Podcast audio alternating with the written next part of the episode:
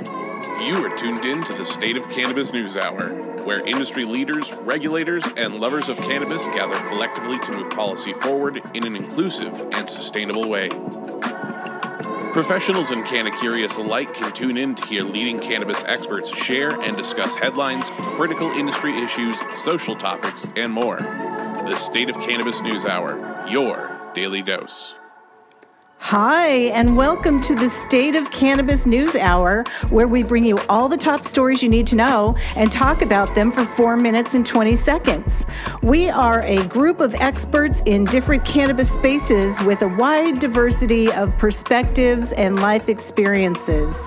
Our news is bite sized and infused with a nice mix of facts, opinions, and a pinch of humor. It's Thursday, April 28th, 2022. This is episode number 268. I'm Susan Soares, the founder of the State of Cannabis News Hour, author of the children's book What's Growing in Grandma's Garden, and cannabis's favorite grandma, aka Nanogram. If you're listening to the podcast, the show is live every weekday at 9 a.m. Pacific Standard Time on Clubhouse. Spark it up with us and over 30,000 State of Cannabis News Hour members if you want to be an audience participant. Otherwise, please subscribe to support our show. We'd love to hear from you, so please leave us a review. Today, we're talking about unions in the cannabis industry in South Jersey. A dopey dad leaves his edibles out. The DEA says it's okay, but experts warn not to mail seeds and clones just yet. Cannabis and autism, impaired driving, a California bill helping our farmers, and many other frosty nuggets. So stay tuned for the full 60 minutes of the State of Cannabis News Hour. Oh, shoot, that didn't work. The following program contains coarse language and nudity. Viewer discretion is advised. Audience, feel free to raise your hands if you want to weigh in on a headline after it's been read, and we'll try to bring you up to the stage. We love our audience, but keep it brief and relevant, or you might get the gong. Kicking off the show today is Rico Lamitte. He likes to ask the tough questions that the mainstream media refuses to ask. The self proclaimed dopest dad alive is here to encourage other dope dads. Find him on TEDx or at one of his Canavision events, but always find him here every weekday as a co producer of the State of Cannabis News Hour. What have you got for us today, Rico? Oh, yeah, I got some drama, lots of spice. So, uh, mine's coming from WRIC News out in my home state of Virginia. Uh, lawmakers reject gas tax holiday, oust top Democrat, and kill cannabis bill and drama filled session by Jackie DeFusco. Virginia State Capitol was not short on drama in yesterday's session that looked more like a VH1 pitch session um, room than a general assembly. A gas tax holiday proposal rejected. Do- top Democrat ousted from leadership in an effort to create new cannabis regulations failed. All on the watch of Jason Beck's favorite Southern governor, Glenn Youngkin. Per WRIC News, the politically divided General Assembly returned to Richmond to act on 26 vetoes and more than 100 Youngkin amendments, but instead they chose violence. Gas tax. Uh, Youngkin did have big plans to suspend VA's portion of the gas tax, eliminating it entirely 90 days starting in May, then push, uh, then phasing it back in by October. True to form, he blamed the Democrats. It's a chance for us to give Gem- uh, Virginians a break when they need it most. So yeah, I'm disappointed that the Democrats don't see that and continue to think it's their money. Problem is, Senate Finance and Appropriations Committee rejected that shit bipartisanly with a 12 to 3 vote against it. Uh, opponents raised concern about hurting transportation funding, and it was never articulated how, uh, how consumers would ever see those savings. Top Democrat removed from leadership. Um, former House Speaker Eileen Filler Corn was ousted as minority leader in a closed door caucus meeting. The Democrat declined uh, co- uh, commenting on camera and thank Virginians for allowing her to become the first woman and first person of Jewish faith, faith to serve as Speaker in a written statement. Her most likely replacement, Delegate Don Scott, refused to give specifics on why she was removed. His response to reporters, it's family business. All right, then.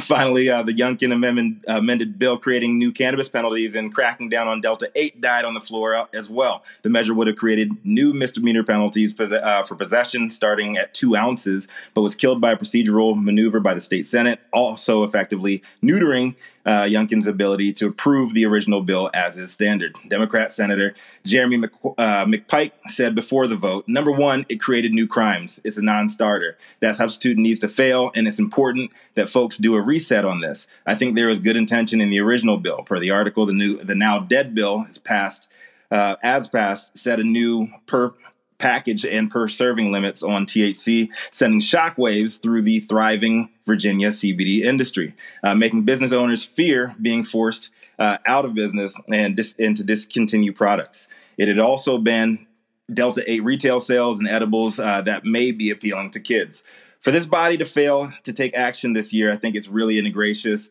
irresponsibility, said Senator uh, Siobhan Dunnavant, who's a re- Republican out of Henrico County. Um, not all L's were taken on Youngkin's side, however. The Dems tried, but 26 vetoes went either uncontested or upheld. Newport News delegate uh, Marcia Price said, This is what we're up against nonsensical rationale for killing bipartisan legislation that could have helped thousands. Following in the footsteps of his obvious political role model, the biggest measure notably absent from Wednesday's melee was a vote on Virginia's next budget. We're still making some progress, uh, but there are a couple of big issues, including uh, how much money we're going to return to Virginians uh, in the federal in, in the corporate tax cuts. That's still up in the air. Corporate tax cuts don't help people. Trickle down economics does not fucking work. Republicans. Uh, so, all of this democratic democratic chaos, my home state's government is looking a lot like the rest of the country did four years under Trump. No notable progress, opposition solely blamed on, uh, for failures, and the cannabis industry is left in limbo. Success and failure begins with leadership, and elections have consequences. This is why the people, uh, this is what the people of the Old Dominion state voted for, and this is Glenn Youngkin's Virginia. This is Rico Lamitte, dopest dad on the street for the State of Cannabis News Hour. I'd love to hear what everybody else has to say about this Republican success or chaos. Well, first of all, Rico, just to set the record straight, Glenn Youngkin could possibly be my second favorite uh, Republican Southern governor um, because Ron DeSantis would be first. Oh, excuse me, I apologize. Uh, all about DeSantis. you know, we're we're at time on this story, but boo hoo for the CBD industry. Rico, what, what do you know what the change was that they're worried they're going to go out of business? Um well, there was a bunch of new measures, and it's basically going to, to kill the sale of uh, Delta 8 and, and, most of the CBD products that would have been available to people um, uh, uh, pre uh, retail opening. But um, it's still in the gray area, and um, we'll see what happens. Hey, Democrats suck at trickle down economics too. Look at California. That's because yeah. trickle down doesn't work, though. That's only because trickle down doesn't trickle work. Trickle down doesn't work for nobody. Not work. It doesn't work established. Rico, you guys were you guys were so close under Northam. That's a shame. You guys got to know, know where the, the trickle the, ends if you want to take benefit of the trickle. You, you, you got you got you got to shake things up to stop the trickle, Jason. We okay. Let's get a room on this. We need to keep moving, and we need to get uh, Laura and then Priscilla in because they've got a, another thing going. Let, let, let Laura go next. Yeah, you want to introduce her, Rico? Sorry live show. You throw, you throw you throw me. Sorry. Let me get the, let me get the Laura. I'll, I'll edit this. no, no, you are good. Let's do it. All right, so she's the co-founder of the International Cannabis Bar Association, current chair of the Bar Association of San Francisco Cannabis Law Section, uh, the founder of San Francisco Equity Applicant Pro Bono Legal Project, and most importantly, the baddest, hottest voice on the radio, live, Lara DeCario. I've even said your name wrong, Lara DeCaro. You're hysterical. Yeah, no, you you have the best voice in radio, but we'll, we'll stop there. You are also the dopest dad we have up here on the stage right now, but this guy's possibly the dopiest dad we have out there. The title of my article is Girl Who Shared Edibles at Ohio School Thought They Were Quote Unquote Easter Candy, the police say. It's by Ori Benatar and Joe Clark for Nexstar Media Wire. So apparently, in Windermere Elementary School in Upper Arlington, Ohio, which is a suburb of Columbus, a 10 year old little girl brought cannabis gummies to her school and shared them with four of her besties. the fourth grade girl's father, Scott Maker, or Macre, sorry if I apologize if I have messed up his name. He's 43 years old and he's now facing charges that include endangering children, possession of a controlled substance, etc., etc. The children who consumed the gummies on Friday at the elementary school fell ill shortly thereafter and told the nurse that they had gotten the gummies from this girl who told the nurse that she had gotten them from the kitchen cabinet.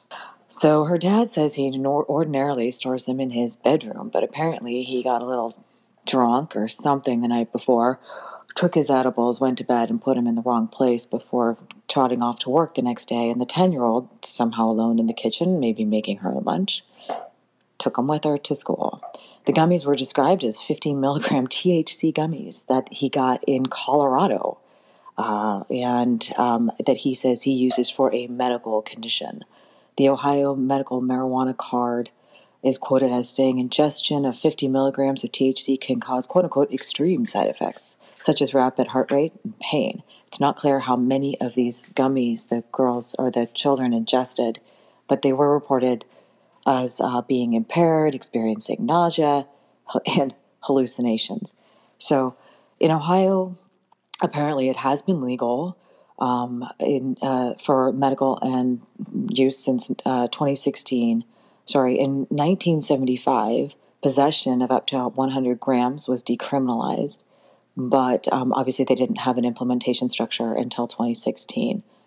Um, in Ohio, it is available from retail dispensaries licensed by the Board of Pharmacy, and the limit you can possess um, if you're a registered patient must not exceed their 90 day supply. So that's a calculation that would be done separately. It's not clear whether this father is a registered patient in Ohio or if he just goes to Colorado to get his cannabis and brings it back.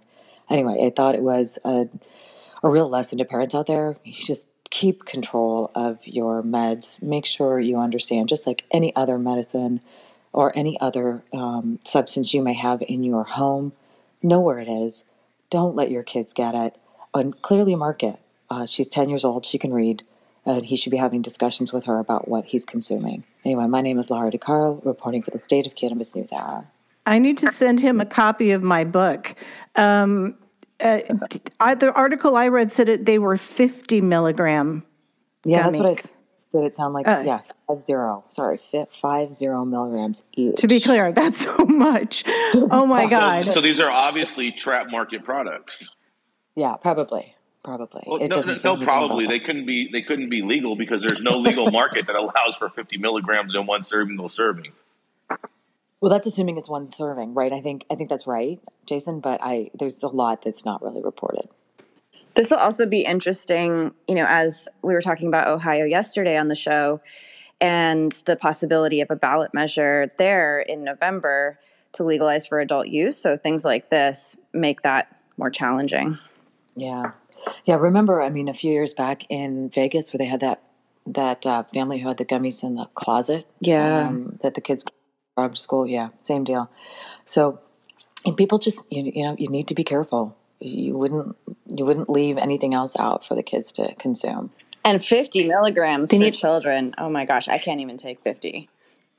That's crazy. And and so when the cops came, he put him down the kitchen disposal, and uh, he was was he wasn't arrested. That's Well, because he actually- erased the evidence. I think he's being arraigned. Um, uh, uh, I don't know, sometime this week. But yeah, he was charged. Jesus. What? This was in Ohio, correct, Laura? Yeah, this is Ohio. Windermere uh, Elementary School is in Upper Arlington, which is a suburb of Columbus. Yeah, Yeah. this is So- hundred percent a fucking illegal illicit product because they don't even allow for eighths in Ohio. You have to buy a tenth of a flower. Yeah, yeah. They they say that their their products there they allow oils, tinctures, plant materials, edibles, lotions, creams, and patches, but they prohibit the use of smoking or combustion. Uh, they do allow vaping. I don't know. Um, Yeah, all, all the flour, all the flour is sold in with the assumption that it is going to be vaporized, even though everyone smokes it. It's the most stupidest thing in the world. I, I, I blame Nick Lachey. Who? Okay, we're at time we're at time on this article, but I wanted to give Nick from our audience a few seconds. Non Nick Lachey. I just I just want to point out that um, this whole entire campaign is propaganda and made to like smear cannabis gummies because children are caught all the time taking illicit substances out of their homes into schools and all we seem to hear about is these cannabis or delta 8 gummies so um, as much as i agree that they shouldn't be taking them to school um, I, I think that this is much of a propaganda smear campaign Pot is hot. People want to talk about it. You're right. Absolutely. Thank you, Nick. Yeah, no one's talking about the kids taking mushroom chocolate bars to school. What's going on? Drinking alcohol. Kids take mushrooms to school. Is that real, Jason? 100% it's real. I never mind. I, I'm not touching that one. I'm Let's keep smoking the news. All right. Well, coming up next to the stage, our next correspondent is the CEO of the award winning Original Breeders League, MJ BizCon's 2021 Golden Bong Influencer of the Year, and universally recognized as one of the dopest moms on the planet. Coming next to the stage, it's Priscilla Agoncillo. Thank you so much, Mr. Beck. Okay, so my story is experts warn against mailing cannabis in light of the recent DEA ruling. Earlier this month, the DEA acknowledged that cannabis seeds are, in fact, legal products under provisions of the 2018 Farm Bill as long as they contain less than the 0.3 THC legal threshold. It actually just qualifies them as hemp. The attorney who sent the letter that sparked the review, uh, his name is Shane Pennington. He serves as counsel in Vicente Sederberg's um, New York office. He cautioned that though not much will change for the industry in the short term, um, just because the DA's letter and, and clarification. Uh, currently, under the Farm Bill, it distinguishes legal hemp from illegal cannabis by the 0.3% THC threshold um, versus uh, what they may have uh, or what they should have done if they wanted to control uh, seeds, uh, cannabis seeds, uh, and and rule it under the source rule, which dictates that anything derived from an illegal source, regardless of THC content, is illegal. The source rule uh, under the source rule, seeds and clones sourced from outlawed cannabis are also considered controlled substances under the federal law, despite THC concentrations falling below the 0.3 threshold outlined in the Farm Bill. So, in the letter to Pennington, the DEA chief of uh, the Drug and Chem- Chemical Evaluation Section, Terrence um, Boos, concludes that cannabis seeds that have that have delta 9 um, thc of not more than 0.3% on a dry weight basis meets the definition of hemp and thus is not controlled under the csa or the Controlled Substances Act. Uh, Pennington said that the letter didn't end all arguments, which he said have evolved into claims that cannabis seeds, clones, and basically anything with less than 0.3% THC could now be mailed, brought across the state lines, and shared between states that have legalized cannabis. The DA's response is that it likely opens the window for research and intellectual property and the ability to follow normal seed laws, which is a very positive thing. Um, in 2019, the U.S. Postal Service did release the following guidance about mailing hemp as defined under the Farm Bill. Uh, so, hemp and hemp based products, including CBD with THC concentration uh, not exceeding 0.3% limit, are permitted to be mailed only when the mailer complies with all applicable federal, state, and local laws. And the mailer retains records establishing compliance with such laws, including laboratory test results, licenses, or compliance records, for no less than two years after the date of mailing. So ultimately, the letter doesn't legalize interstate commerce of clones, doesn't change any rules on marketing or advertising, or the positions of any other federal agency. So, um, you know, this is a really important topic. Uh, we're kind of just getting into this. One of the main uh, important reasons um, for really delving into this and finding solutions um, dealing with clones and seeds is uh, intellectual property uh, protection for for cannabis breeders for for cannabis companies. Um, and uh, in fact for the first time uh, Laura DeCaro myself uh, an IP attorney in cannabis Jeff Hamilton and um, a renowned cannabis breeder, Jimmy the Chef, will be doing a panel for the SFR Association talking about intellectual property for cannabis. This uh, this kind of loophole that we're seeing, this gray area, uh, right after the show. So really excited that uh, this is an important topic that we're now. It's now getting its time and proper attention to be addressed. This is Priscilla for the SOC News Hour. I am starting a seed company called Immaculate Conception Seeds. Yeah, I was surprised that you know we really hadn't been hearing more about it. I'm super excited for this event right after this uh, clubhouse. You know, it's just going to be um, really informative, and I'm sure there's a ton that Priscilla is going to shed light on that I am. Most of us don't have any idea can happen or should happen. How this all goes down. I think it's fantastic.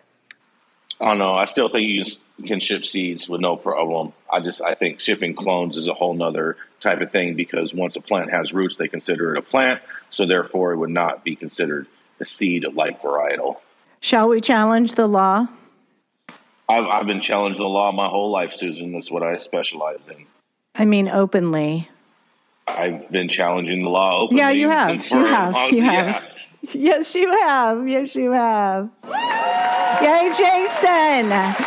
Yay! Okay, let's keep smoking the news. I'm just, I'm just saying, if they can't stop all the weed that's being shipped in bulk, you know what I'm saying? They're definitely not going to stop some little fucking baby ass seeds. okay. All right. Come to the day, coming to the stage next is the mint coat wearing private jet hopping Emerald Cup judging industry's longest continuously running retailer who just happens to be my co-host and metaphorically partner in crime. Think of us as the weed industry's Paul McCartney and Stevie Wonder side by side on the piano, one blind and one tone deaf because we are ebony and ivory. Jason Beck, what you got for us, man? Oh yeah, thank you so much, Rico.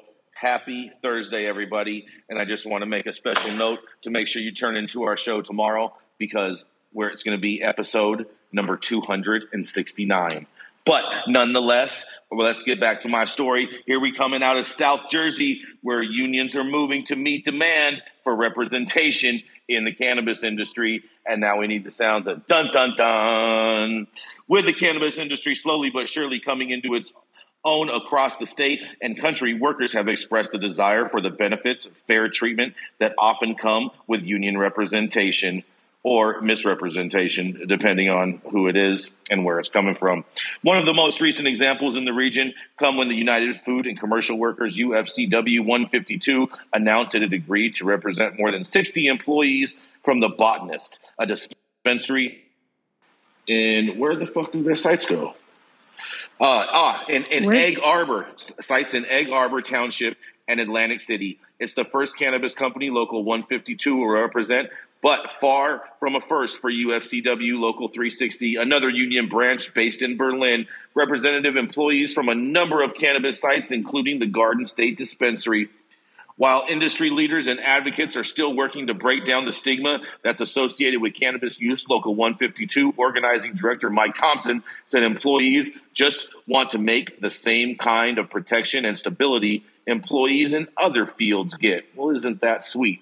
This is going to be a legitimate industry, Thompson said, and people deserve to be represented, have a great paying jobs, and great benefits which I'm totally for. I'm all about people getting paid right, having benefits. That's, that's, the American way. According to Thompson, EHT and Atlantic City workers at the Botanist reached out to Local 152 in January. Workers from the company's Williamstown site are currently represented by Local 360. Aiding in these unionization is a requirement by the state for cannabis companies to sign labor peace agreements, which I think is a should not be happening, but whatever. These contracts essentially mean that if a large company wants a license to operate their cannabis businesses in the state, it cannot oppose the organization of a union by its employees. Smaller mom and pop shops don't have to adhere to this because of the significantly smaller size of the staff, which I really feel like it's more like um, they the, the, unions just don't see it as enough of a revenue generating steam because they don't have enough employees. But nonetheless, Hugh Giordano, Local 360's organizing director, was part of the discussions to push for agreement language in the law. It's an effort that started during Chris Christie's administration. If anything, we are just getting excited that the Senate, Assembly, and the governor's office care about workers, Giordano said. On Tuesday, Giordano and a number of other industry experts joined U.S. Representative Donald Norcross, Democrat uh, from the 1st District, for a roundtable discussion in Camden. The group praised the state of including the labor peace agreement requirement. States will do the same in the future. And he says, I'm proud to say I think we have the strongest cannabis laws for cannabis in the country. Local 360 President Sam Ferrano said, I believe they're actually using our laws as a guideline for other states. It's very exciting. Well, I personally disagree with both of these last two individuals' comments. New Jersey is not a, a, a roadmap to to better laws across the country. This is just all just a bunch of bullshit. And this is Jason Beck reporting for the State of Cannabis News Hour. Jason, have you smoked any weed today? I'm actually getting ready to light up right now. Now that I finished my story. I was going to say you, se- you seem a little grumpy. I think you should light up right now. He's mad because I hit him with that heat on Glenn Youngkin. No, cut it out, bro. I don't get mad. That's just ridiculous. Yeah, you do. Hey, unions are having a moment, and it's going to come big thanks to Amazon and just unmitigated greed. So when you know when companies just grind down workers, you're going to get pushback. And you know the, the record shows from the 50s to 1979 and 80 when Reagan came in and started knocking down the unions. That was when America, when the worker was doing well, when the middle class was growing, and since 80 it's flatlined. You know the real income for the middle class has flatlined since the 80s. So good to see it coming back. I agree with you wholeheartedly, Eric, and I do believe uh, 100% this is the union's time to rise in America, and we're going to see a lot more of that. Huge, huge, huge victory up in New York with uh, Amazon, and we're only going to see more of that, and it's going to reverberate throughout the uh, the cannabis industry as well. Yeah, that, young, that young dude, that young dude in New York, uh, you're talking about Rico that led that Amazon. That is an amazing story. That dude got canned by Amazon. He came back and schooled Amazon. That was amazing. Yeah, yeah. You you see the top story at MJ Biz Daily today is the Denver Marijuana Company's dispute with union highlights PR pitfalls. It's happening all over the country. I've been on the fence when it comes to unions for a long time, like solidly on the fence. My parents were both in unions, and um, uh, I am coming off that fence. Yeah, I. You know, the reason is because it seems like the union people that I've known, it, it seems kind of like you know, a gangster move. It's a hustle. It's a hustle, Susan. Just call it what it is. It's, yeah, it- there's it- some well, bad it- people. I think it. I think it depends. It, it all depends on on the union and on the people, on the constituencies um, as well. And um, you could say the same thing about all forms of government, but it's a way for the people to fight back. exploitation of workers. And corporations, you could say it's a Yep. hustle, just like corporations are a Yep. hustle. It depends who's doing it, how they're doing it. It's it's, it's it's an effect. It's an effective counter uh, to the uh, uh, to the power that is uh, office often mishandled um, by central uh, centrally located uh, um, um, figures. They're the heads of corporations and the heads of uh, of state as well. So big ups to the unions. We need that the other side of the coin. Yeah, definitely, Rico and Eric. I'm picking up what you're putting down. Well, I'm putting down this joint.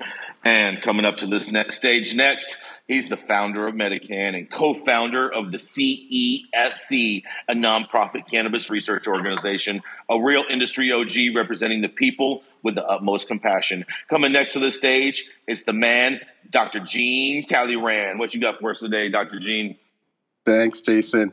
Okay, so this headline is from Merced Sun Star out of Merced by Randy Diamond. Uh, California bill allowing pot farmers to sell directly at farmers market advances.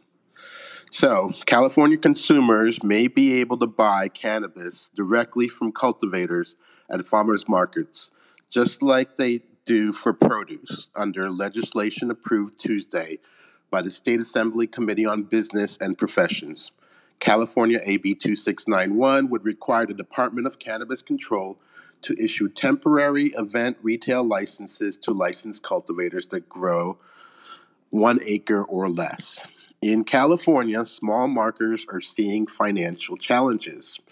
Uh, wholesale prices for outdoor grown cannabis has dropped to $488 per pound, according to research firm Cannabis Benchmarks. This is a more than 55% drop from 15 months ago. The legislation still needs to clear the Assembly Appropriations Committee and the full Assembly chamber and then go through the Senate before reaching the governor's desk. Kristen Callahan, owner of Magic Meadows from the from Middletown Lake County says, this is an important first step that will help our cash flow by being able to sell directly at farmers market. According to the bill, farmers will be allowed to sell at eight cannabis farmers markets per year. Farmers see this bill as a way to add to their profits in difficult times. Products would have to be sent to distributors for testing and transportation, and taxes would have to be paid throughout the process, just as other licensed cannabis retail. Farmers also see the direct sales as a potential beginning of cannabis tourism in California. Visitors would sample different varieties of cannabis similar to what they do at a winery. The bill's main opponents are dispensary owners who are concerned about competition. Unlike Cannabis Business Association, uh, I'm sorry, United Cannabis Business Association said the bill would violate Prop 264. Assemblyman Philip Chan from Orange County is also concerned that there will be an oversaturation of these retailers in his community. The bill sponsor, Assemblyman Jim Wood from Santa Rosa, countered that the legislation was about giving the little guy a chance. We're talking about eight events, he said. We're not talking about everyone getting separate licenses. Farmers insist that allowing consumers to sample their products at farmers markets will all will only promote cannabis more, benefiting all players in the state's legal cannabis industry. Uh, Davis Farmers Market Alliance Executive Director Randy McNear said that she, she oversees a food business. The Davis Farmers Mar- Market will likely not invite cannabis farmers to sell their products. We really are interested in selling food, so at this point, cannabis is not food, McNear said. I'm sure you'll see some of this product on, in other markets, but not here in Davis. I really like that this bill brings the consumer close in closer contact to the farmer and really promotes diversity in product types. However, I'm still concerned about taxes that are still in place and that the bill will likely, um, uh, will unlikely drop prices. So maybe this is just baby steps. What do you guys think? I think that I want to make a comment on Jared Kylo's comment, and that is if it violates Prop 64, we'll run Prop 60 more in 2024. You're not going to do that, Susan. Cut it out. I Oh, agree yeah? that Prop, Prop 64 needs violation. Cut it out. I, I, I will. I will say this in regards to, to UCBA statements. Um, I think I think they need to get behind this bill. I think it only helps the industry overall. And after all, it's only going to be eight events that these uh, these farmers are going to be allowed to participate Yeah. in. I mean, it's not it's not going to take any type of uh, revenue from from from retails across the state, and it's only going to help our craft farmers. So I'm totally in favor of this bill. And UCBA needs to get their fucking shit in line and get on board with this shit. Well, I don't know what they need to do. They represent retailers. I mean, this is their game, right? I mean, UCBA focuses on representing retailers. Retailers have put a ton of money into getting those doors open. They're going to be opposed to any kind of situation which increases the availability, right, in Lar- of those retailers. I'm not saying it's the right thing, right? I, I, I'm just saying. I'm just saying this. It's the it's the same type of fucking pro uh, protectionist, fucking small-minded mindset that that that is the same reason why MSOs lobby against home grow. It's the Yeah. same bullshit Which protectionist is illegal in clauses. Ohio. so home grow is illegal in Ohio. Let's go back to Ohio. Jason, No, I'm I'm, not- totally on the same team with you, man. I'm I'm with Jason on this 100%. It's it's like these guys are, you know, this is about tourism that we're really cultivating this, tour- especially here in California, allowing the farmers on their farms. So just like when you go to a winery, you can buy, you you can go to Bevmo in the city, but when you're when you're in wine country, you you go to the vintner and you buy the wine from them. So let the farm, let our craft farmers do this, and there's still plenty of room for re- big retailers, but these are for the small guys at events and in tourism situations to uplift those communities and those small small operators. Exactly. Absolutely. these, yeah. these, guys are only allowed eight events a year to participate Right. in. That is that is not a lot if And you break it for down. Yeah, it's Yeah, for and, and, and not to mention there has to be eight events for them to participate in in the first place. Right, And currently there's none. So, so wait, so just to be clear too, I mean, back to Eric's point, in the new proposed permanent regulations, there was an essential prohibition on providing access to your cultivation facility or even you know manufacturing or retail facilities for a fee. So going back to that whole tourism concern, there's a lot going on that conflicts with this potential this bill. Um, so we need to be really cognizant of everything that's going on right now in California and the definite, like the different revenue streams that our cultivation facilities um, can experiment with right now. I think we need to get a room on this. Everybody wants to weigh in. I, I, think it's the same as selling clones and seeds. If you let your customer grow cannabis, more than likely they're going to end up not wanting to do it because it's hard, and they're going to love cannabis even more. You just have to have a longer view. We're going to give the last word to Stephen, and then we've got to relight the room.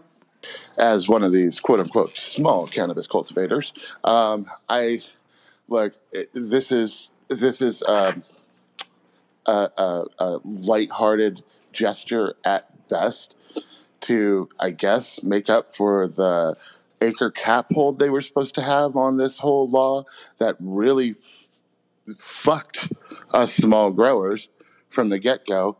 Um, and I think it's a, a, a, really shad attempt, really horrible attempt at trying to make up for something that they did wrong.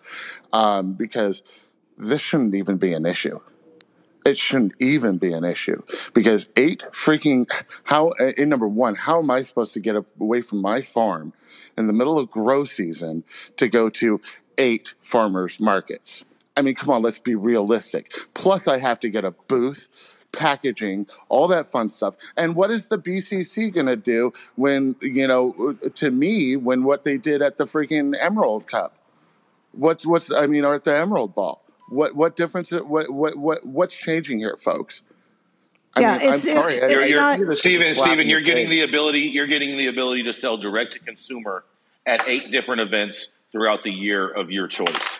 That's the only thing that's changing. That's yeah, it. it's not. it doesn't deal. make up. It doesn't People make up for the one acre cap. Yeah, yeah, it definitely does not, not enough. It definitely it's doesn't. But enough. you know what? It's, Take your wins where you can because you hey, can't make the hey, bad the hey, enemy of no, the because they're going to think steps. that it's baby steps. I, I, I, I'm, I'm, I'm happy about the baby steps, but we should have never been in this position to begin no. with. So let's no. think about that. Yeah, let's relight the room. You are tuned in to the State of Cannabis News Hour, your daily dose. The thoughts and opinions expressed in the State of Cannabis News Hour are those of the individual speakers and not those of any other speaker, the State of Cannabis, or its members. The statements made in the State of Cannabis News Hour do not constitute legal or accounting advice, and the State of Cannabis and the speakers make no representation regarding the legal status of any substance in any country, area, or territory, or of any authorities. The views expressed in this room do not establish any fiduciary relationship. The sponsorships of the State of Cannabis News Hour do not imply or constitute any endorsement by the State of Cannabis or the expression of any opinion whatsoever on the part of the State of Cannabis or any speaker. Viewer discretion advised. Let's keep smoking the news.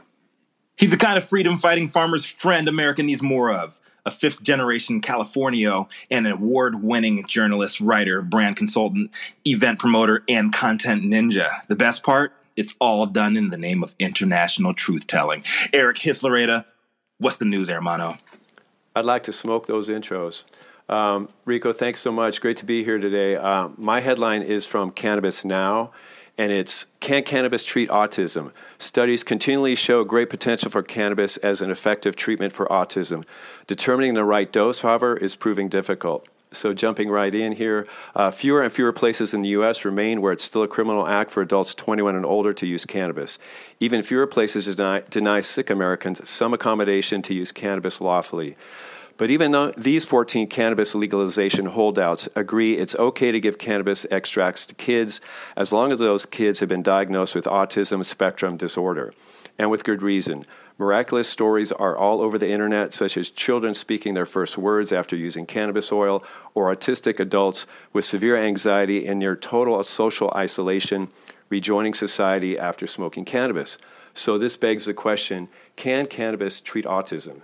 A definitive final answer is elusive. However, as a review authored by researchers led by Marina Babayeva, a professor at the Touro College of Pharmacy in New York, and recently published in the scientific journal Frontiers in Bioscience, found a growing number of clinical studies are, have shown promising results of cannabis treatment in autism spectrum disorder, or ASD. This makes practical and scientific sense. CBD and THC activate the network of receptors called the endocannabinoid system. Due to its vital role in regulating emotion and social behaviors, the endocannabinoid system represents a potential target for the development of a novel autism therapy, the study states. Cannabis does help autism, as this latest review, prior studies, and loads of compelling, convincing anecdotal stories say. But what cannabis treatment would work best for each individual case of autism and how much cannabis should be given in those instances. It's too early for anyone to recommend cannabis as a validated, well studied type of a substance, said Dr. Nathan Call, Director of Clinical Operations at the Marcus Autism Center in Georgia, in a recent interview. That's the final word on cannabis and autism that's yet to be spelled out. In the meantime, autism and cannabis suffer the same knowledge gaps plaguing the rest of cannabis based met, uh, medicine. Defined by the Centers for Disease Control and Prevention as a developmental disability caused by differences in the brain, autism has s- several known risk factors but lacks a clearly identifiable cause. Treatments generally involve the off label use of pharmaceutical drugs as a last and final desperate intervention to prevent behavior dangerous to the person or to others, as well as careful education and plenty of coping skills. However, as the authors of the Frontiers in Bioscience review noted, several studies have suggested that dysfunctions in the components of the ECS may contribute to the behavioral deficits and neuroinflammation observed in autism. Other studies have associated autism with problems with the body's immune system, and there are ECS receptors found in immune cells that could control the movement of inflammatory cells, meaning if the receptors can be given the right amount of cannabis to generate the right response, that too might soothe symptoms sufficiently to allow the sufferer to enjoy something cl- closer to a normal life. Given the knowledge gaps, studies investigating cannabis potential in treating autism have, by necessity, taken a shotgun approach trying concoctions with low THC, no THC, high THC, or ratios of CBD to THC, including 20 to 1. Simply put, there isn't enough data yet on specific cannabis conco- concoctions for specific phenotypes of autism, leading parents and practitioners to grope around in the dark, hoping to stumble onto the winning formula. More clinical investigations are needed to discover the efficacy, safety, and dosing of the therapy, the report states. This would be a significant advance in the treatment of autism and could lead to improved functioning and quality of life for the uh, patients and their families.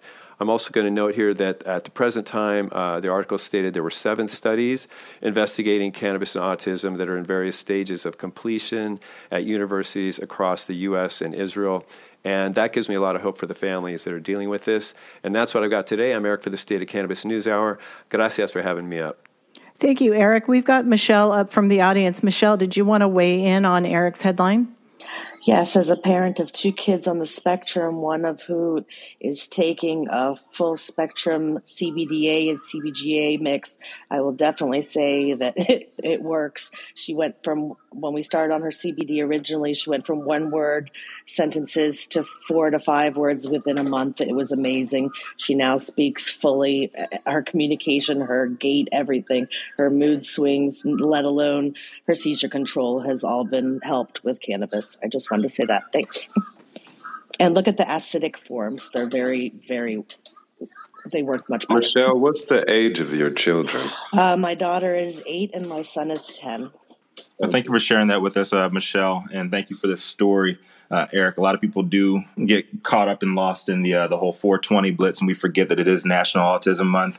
I've done a lot of work um, over the years, um, and one of my old business partners um, uh, had her son um, helped out greatly um, using cannabis to treat uh, autism symptoms. So, uh, my wife working in that field, it really does touch uh, me in a different way uh, than a lot of people. So, uh, thank you for covering this. And uh, people need to really hone in on what's going on with the whole cannabis and autism conversation because there's a lot more to it. We can't really talk about on a on a federal level because of illegal status in the U.S. One hundred percent, Rico, and and and with with all of that too, I just want to say to all of the prohibitionists out there, Project Sam, and all you other naysayers, what about the kids? What about these kids that that need this treatment to help their life and to make them more productive members of society? Hundred percent. We need better Thanks, rules to protect these kids and protect the parents that are trying to help their kids. I think Dr. Felicia has something to say, Susan. Yeah, you, you get the last word, Dr. Felicia. Good morning, everyone. And I just want to remind everyone that autism is considered a clinical endocannabinoid deficiency disease or disorder. Therefore, they need more cannabis to be more normal. So when you hear studies on cannabis and pregnancy causing autism, you know that's not true. And I'm done speaking. That's great to know. Thank you so much. Let's keep smoking the news. Coming up next, To the stage, it's a pot loving PhD and champion of common sense cannabis policy, a real life alternative activist, remaining optimistic in the midst of cannabis chaos. Coming next to the stage, it's Menaka Mahajan. What do you have for us this morning? Thank you, Jason. Good morning, everyone. Today I'm talking about the state of diversity in the licensed cannabis industry. To be more precise, I'm talking about the lack of diversity. My headline reads Black cannabis entrepreneurs account for less than 2% of the nation's marijuana businesses, and it comes from Amia Taylor of Fortune. The article draws on surveys and studies from 2017 to 2021, concluding that diversity among cannabis business owners is declining. Because the data come from different studies with different methods, comparisons are imperfect, but even the static figures are telling. In 2017, a survey from Marijuana Business Daily found that 81% of American cannabis business owners and founders were white, and 10% of cannabis business founders identified as Hispanic, Latino, or Black. Leafly's job reports jobs report of 2021 found that 1.2 to 1.7% are owned by black people despite that category representing approx- approximately 13% of the population. That's nationwide. Now let's turn to state and local stats where at least 5% Black ownership is rare. Nevada has a 5.1% Black ownership rate, and it's 5.6% in the city of Denver, but under 3% statewide. In Massachusetts, as of 2021, 73% of active owners and personnel were white, and 64% were male, according to the state's data.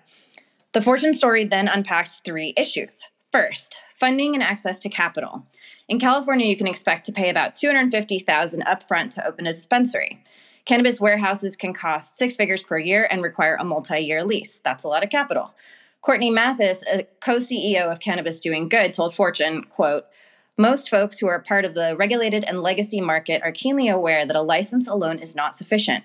Leasing or buying a building, lighting and other equipment, staffing and software, legal and accounting support, etc., all require vast amounts of capital, not just upfront, but likely for the life of the business. Without creditworthiness and thus traditional financial history, it's exceedingly difficult to demonstrate to investors that their investment is a lucrative one. End quote. Second, barriers to entry. Some black business owners have trouble getting licensed at all, which keeps them outside the legal industry. As of January 2021, of the Los Angeles applicants initially approved for the first 100 retail, retail store licenses, an estimated 11 Black business owners were accepted per Pew, pewtrust.org. Third, licensing comes with strings attached. In some places, business have to, businesses have to contribute to community organizations as a condition of licensure. In Massachusetts, they're called host community agreements. In California cities, they're called community benefits agreements. Some local officials will explicitly discuss having licensees bid uh, saying things like, let's see who offers the most in community benefits agreements. Businesses with high amounts of disposable income can write those checks, but lower income applicants may be passed over for not writing those big checks. So, this is the result of current policies in our different state and local experiments across the US. These studies show us that current policy is not achieving anywhere near the lo- level of equity that's promised and points to reforms in the licensing process that can be made even before Congress gets its shit together to deschedule cannabis. If you have any time today, please pull one stat out of this story and share it with your followers to spread awareness. I'll leave it there to leave time for comments. I'm Menaka Mahajan reporting for the State of Cannabis News Hour. Um, Menaka, thank you for covering this. Um, uh, obviously, as a black man and uh, in the industry, I have my own thoughts on it. I think uh, uh, Guy Rocourt earlier this week, I think it was yesterday's show, um, he said something that um, a lot of people need to pay attention to. We need more education uh, as well. If, if you're going to have uh, more black folks in the industry as we're rapidly moving forward, we need to make sure uh, that those getting in the industry are uh, best prepared to succeed. And um, social equity really doesn't do a lot to address the educational uh, part of the conversation. Um, you can actually give people money. I'm all for the reparations side of it. Uh, we can actually give people uh, a certain amount of money and they're going to fail um, if they don't know how to play the rules or play by the same rules that um, uh, the people that are going up against with much deeper pockets. So um, it's, it's, it's sad and it's only going to get worse um, with uh, more corporate entities uh, entering the mix. And um, I'm all pro reparation, man. Like social equity is uh, is what it is at this point. Yeah, I mean, if everyone keeps copying, pasting these policies that are leading to these outcomes, across the country, then we would expect to see similar outcomes in the newly legalizing states. So I think that's one takeaway. Yeah, I was just going to add, you know, too, Susan, that w- the numbers in California are staggering for Latinos when you consider we are 39%. We are the majority, 39%, and we're at about 5% ownership here in California. So when you look at those numbers, that's something that in the largest market in the world is freaking mind blowing. That the disparity is is really, it, it, it's just something that we just spins our heads. It's just Un- yeah, thank you, Menaka, for sharing because this brings more awareness to those people that deny that there is inequalities when it comes to opportunities. So, thank you very much for again shining a light on this. Thank Yes. you. Yeah, I hope people will share this these statistics. It's the more people who have eyes on this number, which is or these different numbers, which are so shocking, you know, the more um, the more motivated they may be to to actually initiate some reform. It just proves that trickle down is working. Let's keep smoking the news. This blunt blowing, Fresno based man of the people speaks with a conservative voice, revealing the black side of liberty, potent enough to give President Joe Biden corn pop flashbacks.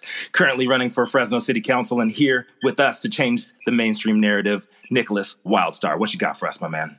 Appreciate that, Rico. What's up, East State of Cannabis crew? And happy Take Your Kids to Work Day to all you dope moms and dads out there. My story today from the National Law Review should give some relief to all of you Californians that are worried about your boss finding out about you smoking weed. A bill recently introduced in the California Assembly proposes to stop discrimination against employees who use cannabis off the job. Assembly Bill number 2188 would amend California's employment and anti-discrimination law called the Fair Employment and Housing Act um, and make it an unlawful practice for an un- employer to discriminate against an applicant or employee based upon the person's use of cannabis off the job and away from the workplace.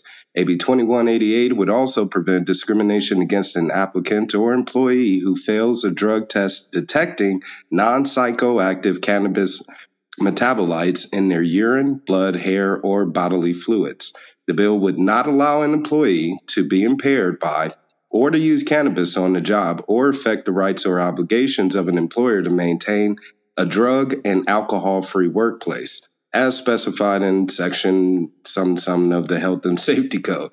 AB 2188 includes carve outs for the building and construction trades, federal contractors, federal funding recipients, or federal licensees required to maintain drug free workplaces.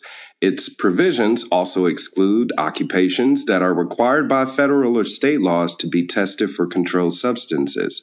If enacted, AB 2188 would be the first California law providing workplace protection for users of cannabis.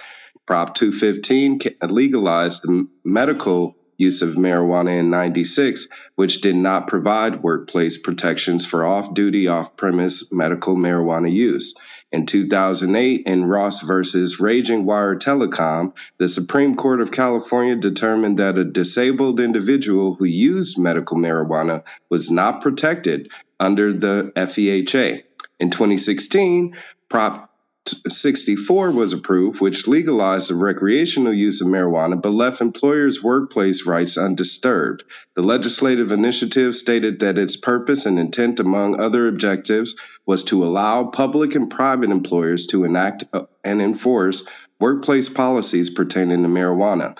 The initiative also provided that nothing in it would be construed or interpreted to amend, repeal, affect, restrict, or preempt the rights and obligations of public and private employers to maintain a drug and alcohol free workplace. The California Chamber of Commerce opposes AB 2188, and in April 23, um, on April 23rd, published a statement on its website saying the following. AB 2188 outlaws utilizing metabolite based testing for marijuana by making any discipline based on a metabolite test a violation under FEHA. We have concerns about the feasibility and cost of the alternative test published by AB 2188, specifically, specifically saliva and impairment based testing. These tests are relatively new, and we are concerned about their reliability in identifying marijuana use. In addition, we have concerns with the efficacy of saliva based testing for marijuana consumption in an edible form. The Cal Chamber also raised concerns in a letter that AB 2188, if enacted, would limit or eliminate pre employment testing for marijuana and make workplace discipline for reasonable su- suspicion impairment for more difficult and subject to litigation. AB 2188 is currently under committee review in the California Assembly. The bill would need to pass both houses of the California legislature before it lands on the governor's desk. The governor has until September 30th of this year to sign or veto the bill. Reporting with the State of Cannabis News Hour, this is Nick Wildstar, aka the governor. Speak now or forever hold your peace. I'm out. I mean, I mean, any bill that helps to protect against discrimination from cannabis in the workplace, I'm I'm totally behind because there's far too much of that. And the reality is that in California, under our labor law, you are allowed to consume a beer during your lunch. And so the exact same exception should be uh, for, for cannabis. You should be able to smoke on your lunch break without an employer getting all up in your shit and having a problem. As long as you're not driving and it's not affecting your job in a non productive habit, you should be more than free to do this type of shit.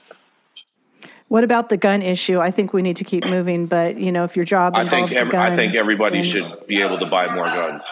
Open carry everywhere. Be a safer place. yeah. Guns don't kill people. I kill people. Crazy fucking whack tards fucking kill people. Exactly. Sure. Let's keep smoking the news. All right, coming up next to the stage, she's an attorney at law focused on bridging the gap between cannabis, entertainment, and psychedelics. Coming to the stage next is the founder of Cannabis Blog and Podcast, Shall We Toke? It's Shalina Pannu. Thanks so much, Jason. Good morning, everyone. My name is Shalina, and my headline for today is Study finds driving under influence of cannabis less likely in legal states. As reported by Marijuana Moment, a recent self reported study found that those driving under the influence of cannabis, also known as DUIC, in both legalized and non legal states differed. Those in legalized states were less likely to drive within three hours after consumption as opposed to those in non legalized states. One exception that the researchers noted is, that those who are frequent users in medical states are still at a higher risk of DUIC. The main point that was found in this study was that the states that have not legalized cannabis generally had more impaired drivers versus non impaired drivers. They believe that the potential reasoning for this is due to the public education offered surrounding impaired driving in legal states versus non legal states. A possible reasoning for these lower rates may be due to the perceived safety of cannabis use. In states where it's legalized, there's a greater likelihood that users will receive more information about consumption and safety from people like cannabis physicians or properly educated bud tenders versus living in a non legal state where there isn't legal access to these options. Further, there is a possibility that labeling requirements could also play a huge factor in preventing people from getting behind the wheel after consumption. This way of warning consumers to not drive after consumption directly on the products they are using has a greater effect on newer consumers who are already unsure or hesitant about consuming. Here in LA, if you're driving on any major freeway, the Highway Patrol has been posting text billboards alerting drivers to not use cannabis and drive. These methods of warning drivers in legal states could also be another factor as to why there are less people driving after consumption. The study concluded that while all states should educate their citizens about the potential dangers of cannabis consumption and driving, those in non legal and medical only states are in the most immediate need of DUIC prevention efforts. The researchers suggest that states should consider using mass media campaigns to warn about the dangers of DUIC in order to reach all cannabis users, including more frequent users. As far as medical states, they suggest that medical dispensaries should spread information about DUIC. What are your thoughts on this recent study? My name is Shalina, and I'm reporting for the State of Cannabis News Hour. Awesome job, Shalina. Thank you so much for the PSA. Unfortunately, we've reached the top of the hour. That was a really great show. If you missed any of it, make sure to catch the replay or find us a few hours after the show anywhere you get your podcast. And if you like the content, please subscribe and leave a review. A big thank you to all of the correspondents that comb through all the headlines each day to bring us just what we need to know. A big thank you to Rico and Jason for co producing the show, and also our pinup girl, Jaja Simone. Brown. Thank you, audience, for being our eyes and ears when there's news in your city, county, state, or country. Your addition to our show makes the State of Cannabis News Hour news you can trust. You've been tuned in to the State of Cannabis News Hour, where we collectively move policy forward in an inclusive and sustainable way. Start your morning on a high note and join us every weekday 9 a.m. Pacific time for the State of Cannabis News Hour, your daily dose. Bye.